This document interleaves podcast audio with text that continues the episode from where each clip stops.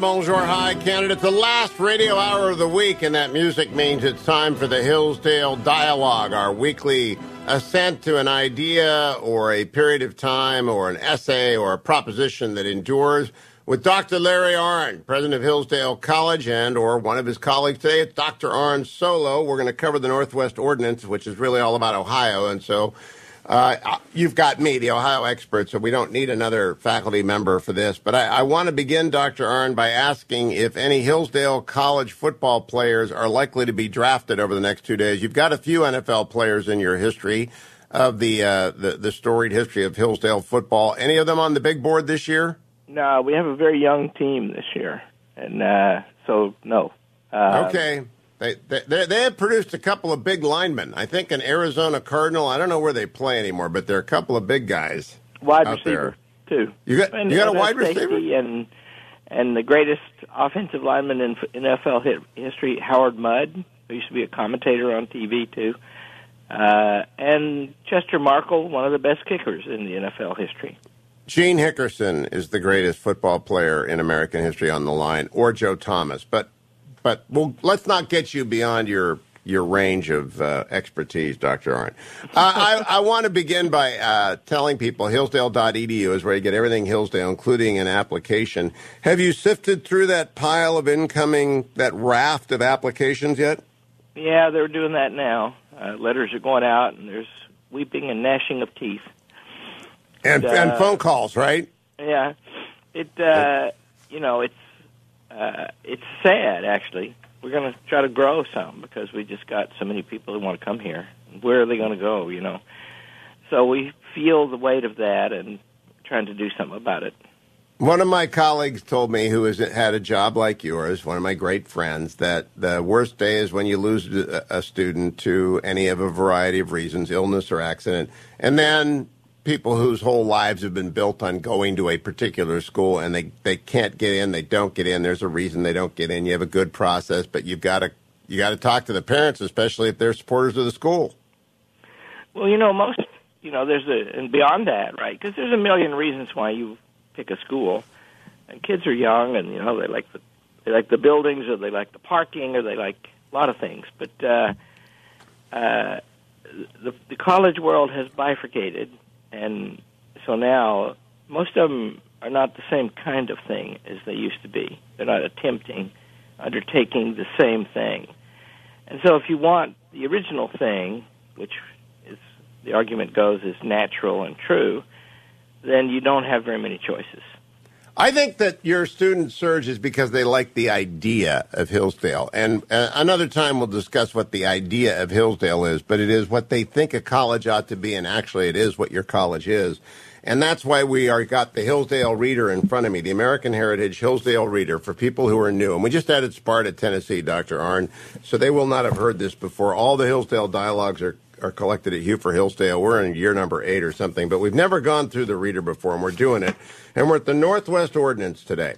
And the Northwest Ordinance is passed in July of 1787. Little preface for you, Larry. Uh, last week, George W. Bush was my guest, and at the end, we are doing a little chat. I asked him what he was reading. He recommended a book called The British Are Coming by historian Rick Atkinson, one of three books on the American Revolution, really military history of the American Revolution. And, you know, it goes on for eight years. There, there's a lot of blood involved in the American Revolution. There's a lot of sacrifice and there's a lot of land. And one of the things Atkinson covers is that one of the great disputes leading to the revolution is colonial governors were messing around with land grants. And that is likely to get a revolution started just about as soon as anything besides taxes. Yeah, well, uh, you know, the, so in the, the war ended in 1783 and then two sister acts were passed, one in 1785 and one in 1787. And the first of the two was the North, uh, the Land Ordinance of 1785. You can't understand the one without the other. And the second is the Northwest Ordinance.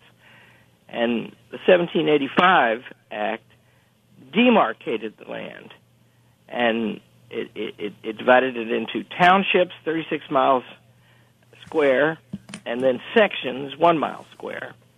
And the whole point of that, I mean, you get the entire difference of the American regime from the British regime at that time, and for that matter, from uh, Joe Biden's speech the other day because why would they demarcate the line with land with fine lines? To be a surveyor, George Washington was that, uh, surveyed in Virginia. Uh, that was a dignified thing because we needed to locate the pieces of land precisely, not overlapping, so that individual people could own them.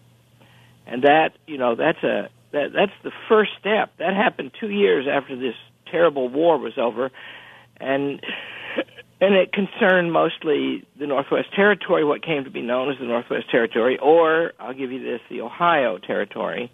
Yes, indeed. And I should stick in here that you're it, you're right. It's easy to get my beyond my level of expertise. It's just hard to find yours. well, it's Ohio. I do want I, I want Adam to prepare my uh, Mason Dixon line song for you, which you've never heard. Another surveyor of great fame is Moses Warren, uh, who surveyed the Western Reserve, uh, 140 square miles that were given, 120 square miles given to Connecticut as part of the land settlement, which is where Warren was, and the seat of the Western Reserve was Warren, Ohio, and Moses Warren uh, surveyed the land. And surveying, in fact, the land runs through all of the Northwest Ordinance. Would you pause for a moment and describe? This is not the Constitutional Convention that is doing this. This is the Continental Congress. At the same time, you know, this was propagated on 13 July 1787 the Northwest Ordinance, at the same time that the convention is meeting in Philadelphia. Uh, for the Steelers fans, what's the difference? They're confused. Well, uh, you know, so both the Land Ordinance of 1785 and the Northwest Ordinance of 1787 are acts of the Continental Congress, and that's an interesting thing because you couldn't pass those things unless all the states agreed. It took unanimity yep. in the Confederation Congress, and that means that what, what we're reading here is consensus. And you, you, one can't, I'm going to keep saying it, you can't emphasize how dramatic this is, right? Because regular people, every one of them, is going to have an opportunity to lo- earn some, uh, own some land, which is how, you know, it's still true today, although we've built this fabulous structure on top of it. All economic activity starts with some land because you have to be someplace, right? And the resources uh, with which one makes things come and eats comes from the land. And so this idea that uh, it's a great democratic free movement.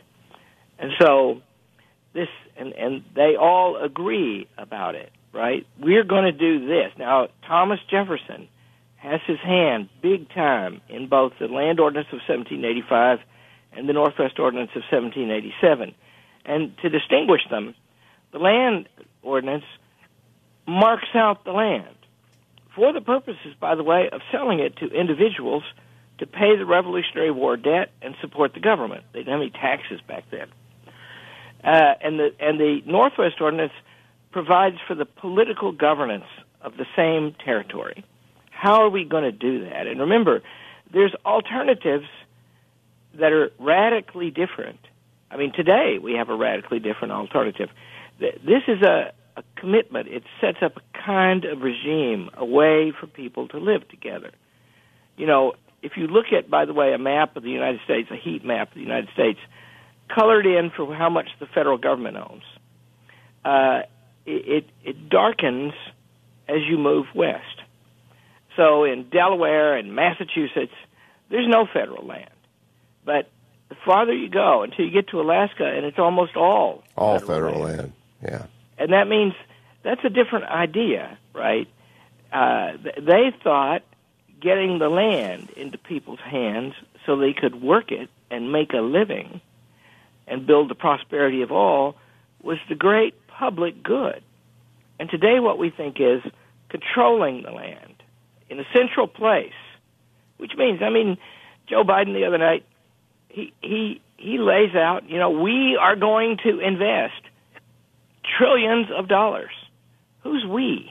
You know, and why does he or they, whoever they are, know any more about that than regular folk? Right. This is why it is so appropriate to be, be focusing on the Northwest Ordinance because there could not be a law more different in tenor and, and brevity. It's six pages and it settles 500,000 square miles. Six pages, 500,000 square miles. It's, it's about a tenth of the Joe Biden speech.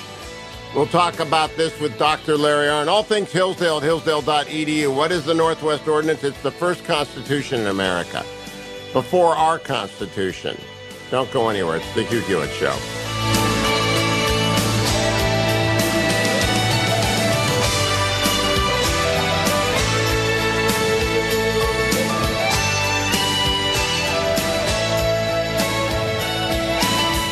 A lot of spin on the news out there. Where do you hear the truth? Right here. As soon as Hugh Hewitt returns. This is the Hugh Hewitt Show. They'd cut me out for baking bread, but I had other dreams instead. This baker's boy from the West Country would join the Royal Society. We are sailing to Philadelphia, a world away from the coldy tide. Sailing to Philadelphia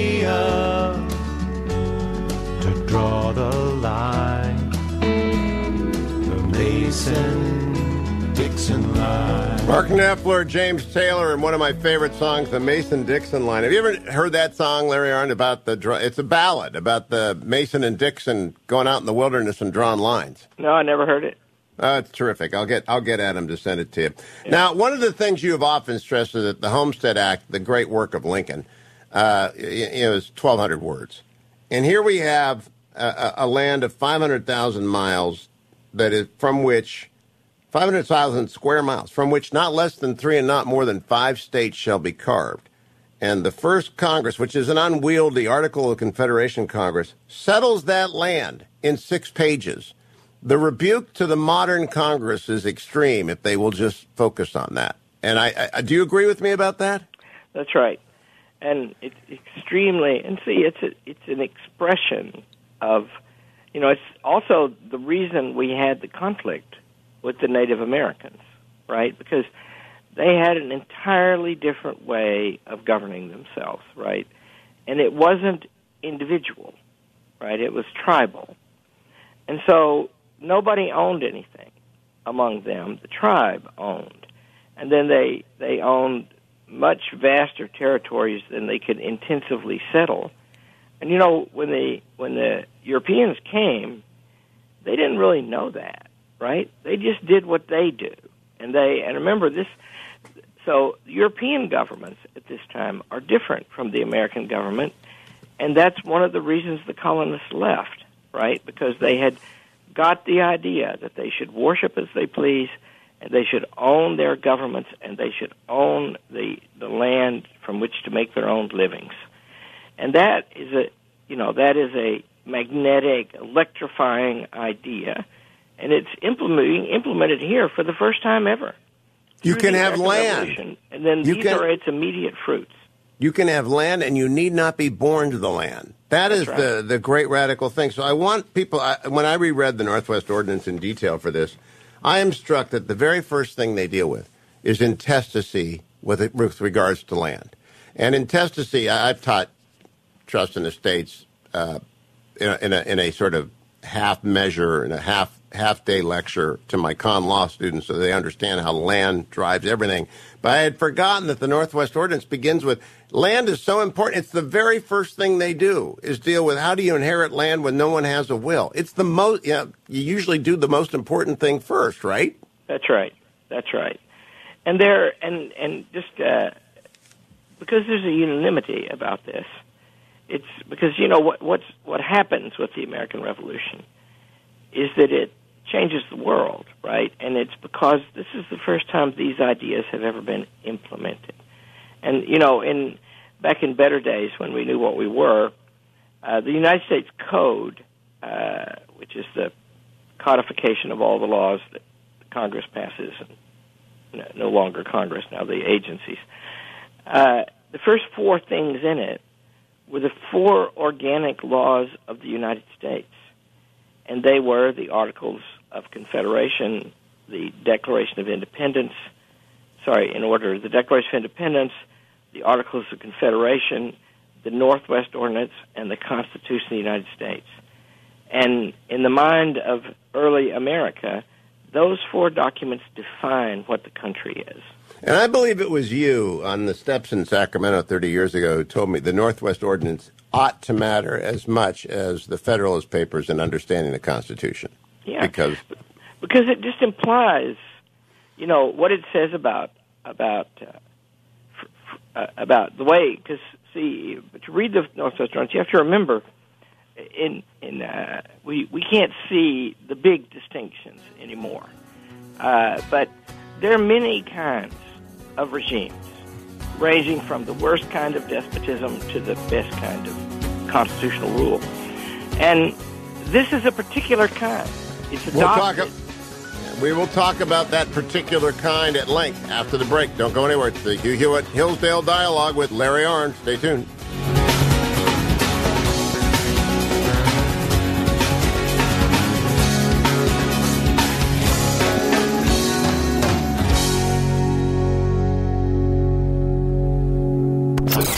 You're in the middle of a non-stop action-packed information blitz. The Hugh Hewitt Show is coming right back.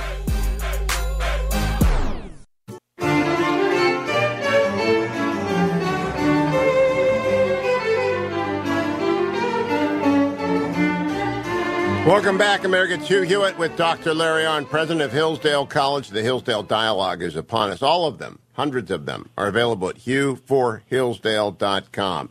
And today we're talking about the Northwest Ordinance of 1787, not because it involves Ohio, though that would be reason enough, but because it is really the first exercise in constitution laying for a brand new empire. The first, em- the first country, is, I believe the prefatory note to the ordinance says in the Hillsdale Reader, uh, that began as an empire. The first country that began as an empire, an ungoverned empire of 500,000 square miles. First thing they do is tell you how to dispose of land. Second thing is how to draw up a will, because they are a legal people. There's a rule of law built in here. And then they set up a government, a particular kind of government, Dr. Arnn, and, and describe that because everything we see in the Constitution is foreshadowed in the Northwest Ordinance. Yeah. So first of all, understand there's more than one way to for a, a country to expand, and the typical way of any great country has always been empire. That is to say, you go conquer a place and then you rule it. And the great empires, uh, the ones that lasted and got huge, they were all at least relatively just.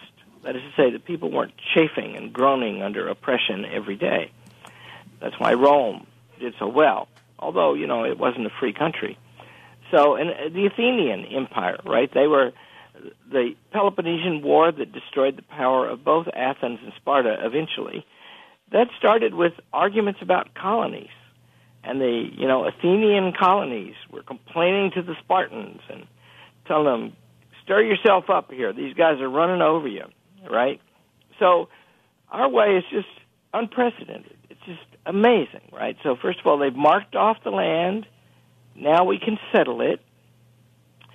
And then they say, when there gets to be 5,000, uh, we'll appoint a government over you, and after that you can elect right away. And when you get to 50,000, you can propose uh, membership in the Union, and the Congress will likely accept it, and you will enter the Union as full members. And that means even the idiots in Ohio are going to get to be equal to the Virginians. And, the, And that is amazing, actually, that they would uh, that they're that because they didn't they chose not to treat their new states the way that Britain uh, uh, uh, treated its colonies, and thereby avoided revolution on the frontier when Aaron Burr went out to intrigue. I like that they imposed the common law. Uh, that is uh, uh, very early on, after they've told you how to have your your justices, etc. And you shall adopt and publish in the district such laws of the original states, criminal and civil, as may, may be necessary and best suited to the circumstances of the district, and report them to Congress. So they're actually delegating a lot of authority to these territorials, Doctor whole, Hart. that's right. The whole thing. Remember, it, uh, the the new United States had the same problem that the Native Americans had, right? That is to say, they had a whole lot of land and they weren't using much of it. And the British are looming, right?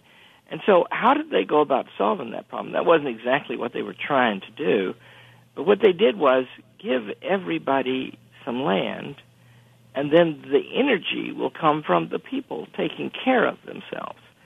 And that's the whole key to the British Empire in North America, and different from the Spanish and the French.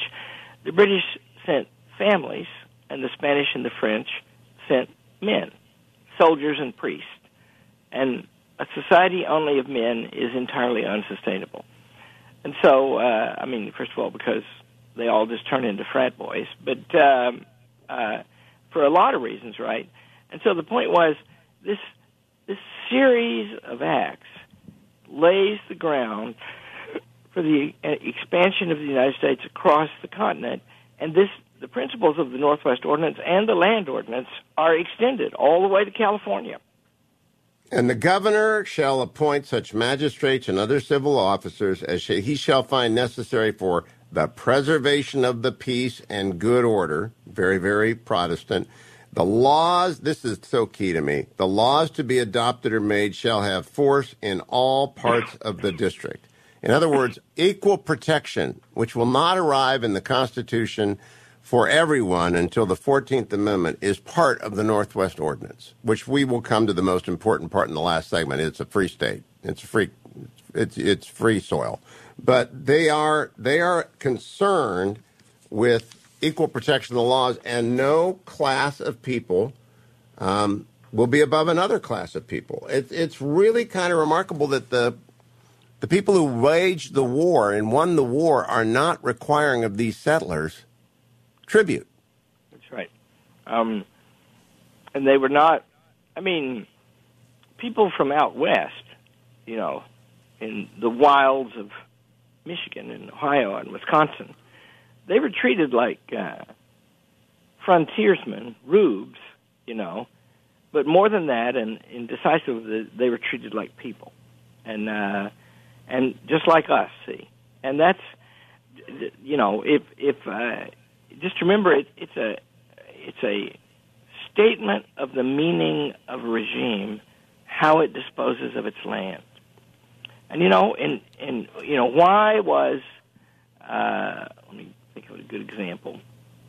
Uh, why was the Marquis of Bath, Bath, called the Marquis of Bath? Because to be an aristocrat in Britain, you had to be associated with some land. And that meant that land was your land. And that meant that others who were on it were tenants of you. And that meant that there was not that much land available for ordinary people to have. And, and that, you see, that's this is it's uh, and see the British property laws, uh, the laws governing legal disputes over property, were radically liberalized in the first years after the American Revolution. In Britain, still today, well, it's changed in America because of a lot of different kinds of new laws, because we're collectivizing ourselves in America. That's the contrast between the way the left, uh, politicians in office, talk versus the way the founders talked. Because yeah. in Britain, uh, the right to subdivide or improve or tear down a building uh, that that is you go to the crown, and the burden of proof is on you that it'll be okay. But they changed American law so that you had to show a neighbor or the government protesting against what you wanted to do with your land. They had to show that your use of your land was harm was a public nuisance and and so everything is shifted toward people taking care of themselves. And, and the then today, it, today it is shifted back. And, and in fact, the anti-federalists, as I read them, and we'll talk about them next week, were right. I mean, that which propels the left today is that which the anti-federalists warned about. Okay, before we run out of time in this segment, I want to read something and have you comment for extending the fundamental principles of civil and religious liberty, which form the basis whereon these republics, their laws, and constitution are erected. That's the purpose. And it says, uh, it is hereby ordained and declared that these articles shall be considered as articles of compact between the original states and the people in the states in the said territory. Article the first. No person demeaning himself in a peaceable and orderly manner shall ever be molested on account of his mode of worship or religious sentiments in said territory. That's first. Article the second. The inhabitants of said territory shall be entitled to the benefit of the writ of habeas corpus and trial by jury of the proportionate representation, all persons bailable unless for capital offenses, no cruel or unusual punishment, no man deprived of his liberty and property but by the judgment of his peers, should the public exigency make it necessary for the common preservation to take any person's property, it's got to be paid for. And then Article the third, religion, morality, and knowledge being necessary to good government and the happiness of mankind, schools and the means of education shall forever be encouraged. This is two years before the, the, the, the ratification of the Constitution and, and, and four years before the Bill of Rights. It's a remarkable, it's the whole Bill of Rights right there in the Northwest Ordinance. That's right. And look at the. Uh, so first, uh, remember this too. The, the the purpose is to divide up all this land so people can buy it, and there's only one reservation eh, of, of land for a public use, and that's for education. And education is the means by which we pursue equality of opportunity. Uh, the fact that we control the schools so tightly, centrally, especially the inner city schools, is one reason why it's hard to move up in America because the schools are not any good, right? And and and uh, so that that that the 16 Hillsdale is a Hillsdale, Michigan is in the of course Northwest Territory, and the 16th township is about a half a mile from the campus. And if you go back to the original deeds from the founding, you'll find that it belonged to the state of Michigan. And then the state of Michigan was to use it for education in each township. And the 16th section of the 36 is chosen because it's near the middle of the township. There's no exact middle, and and uh, and that way, wherever the school gets put, everybody can get to it. And that and that provision, that 16th uh, section, for, and it's the only reservation for a public purpose. That is extended across the country. So by the time it gets to California, four sections are reserved for education. We've got about 3,300 parishes, I mean, counties or parishes in, in the United States. Uh, they're called uh, covens in Pennsylvania, but uh, they're they're all over the place, and it's the basic unit of government, and it is a brilliant way to do it. And in fact, one of the great benefits uh, in Ohio, I learned from my my grandfather that they, the Presbyterians and the Congregationalists, decided to go every other square and it made it easy to organize anything if you just did things by squares. It's it's so logical that the people in New York, because that's where they are, right? They're in New York when they draw this up. That's right. Now, see, think of this too. Uh, the function of the government is to set up the conditions so we can live well, leaving us the maximum discretion to take care of ourselves. And and uh, this is the model of that because everything is designed for convenience. Easy to trade, easy to know what's yours and what's somebody else's, easy to change that when you want to, and then they, they their uh, uh, their the central government involvement with that diminishes sharply after the founding act. So if you if you uh, uh, look at the whole spirit of the thing, it is to distribute authority and resources out to the people. With one with one reservation. They kept the navigable waters because they knew that the central government back in the east would need to move people and they belong to yeah, everybody. But, uh, but, but, or put it in a different term, right? That's true what you said. People would need to move. Yes. Right? The whole system is set up to be fluid too, right? It's not like we're going to give, you know, Ohio, who would want it, to Lord somebody, right? Or to Revolutionary War heroes, to the founders themselves, right? They don't get whacking big grants of land. Everybody gets some land. If they, you know, and, and remember, in, in at this time, because they needed the money, uh, you know, to run the government and pay off the Revolutionary War debt, they sold the land. They just sold it. It, it was But- cheap. It but was by the time it got to Abe Lincoln and the Midwest, they just give it away. It's free. This is the Hugh Hewitt Show.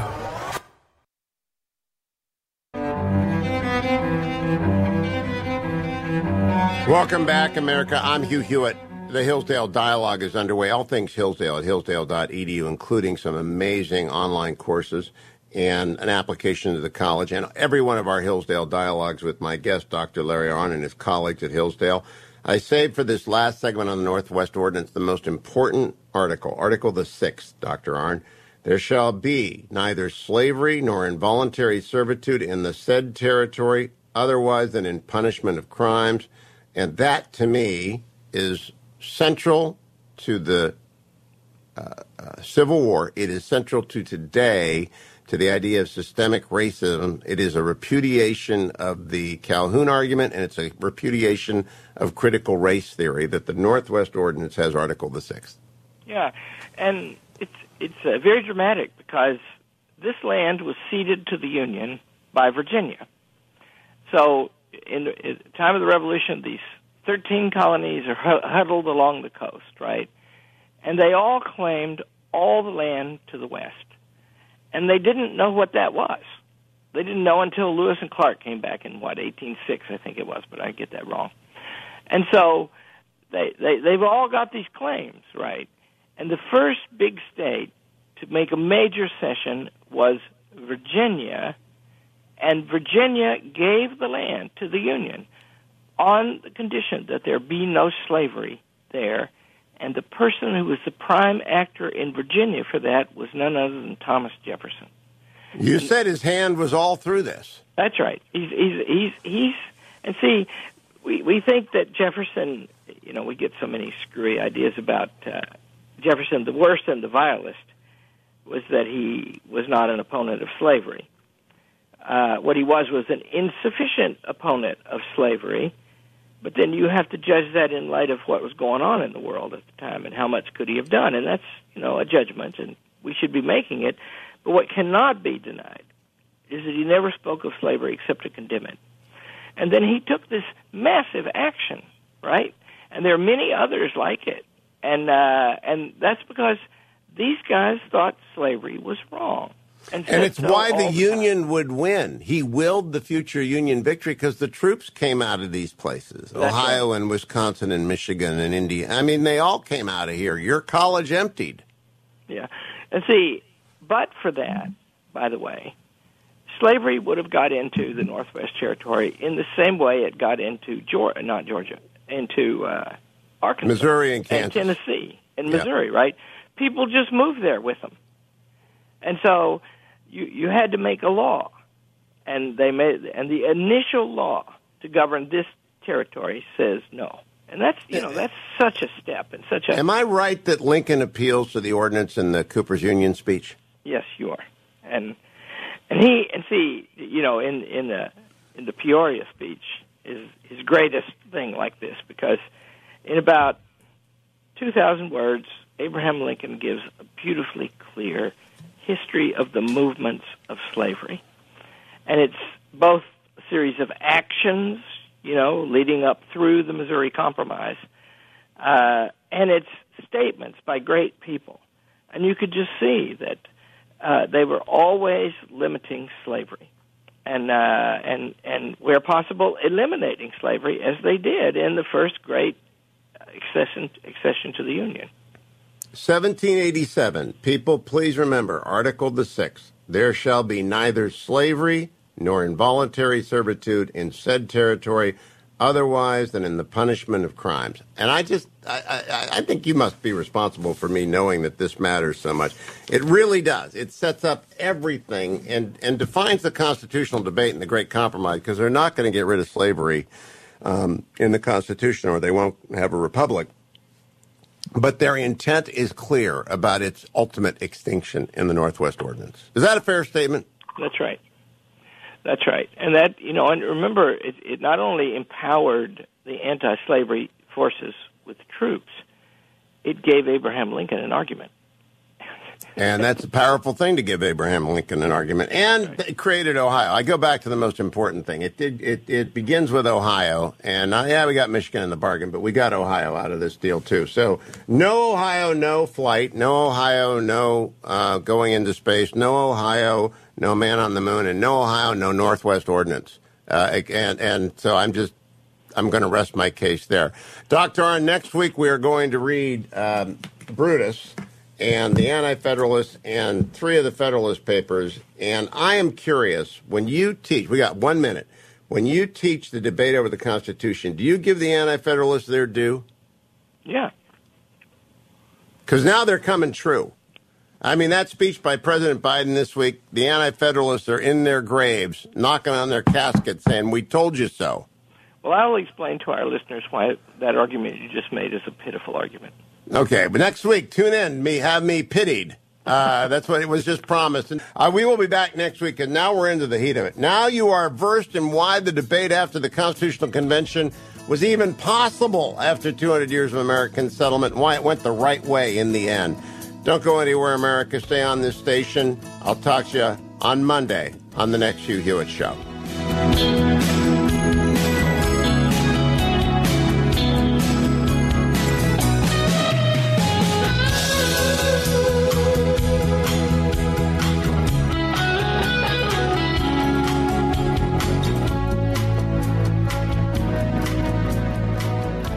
Absolutely, positively need the truth, this is where you turn.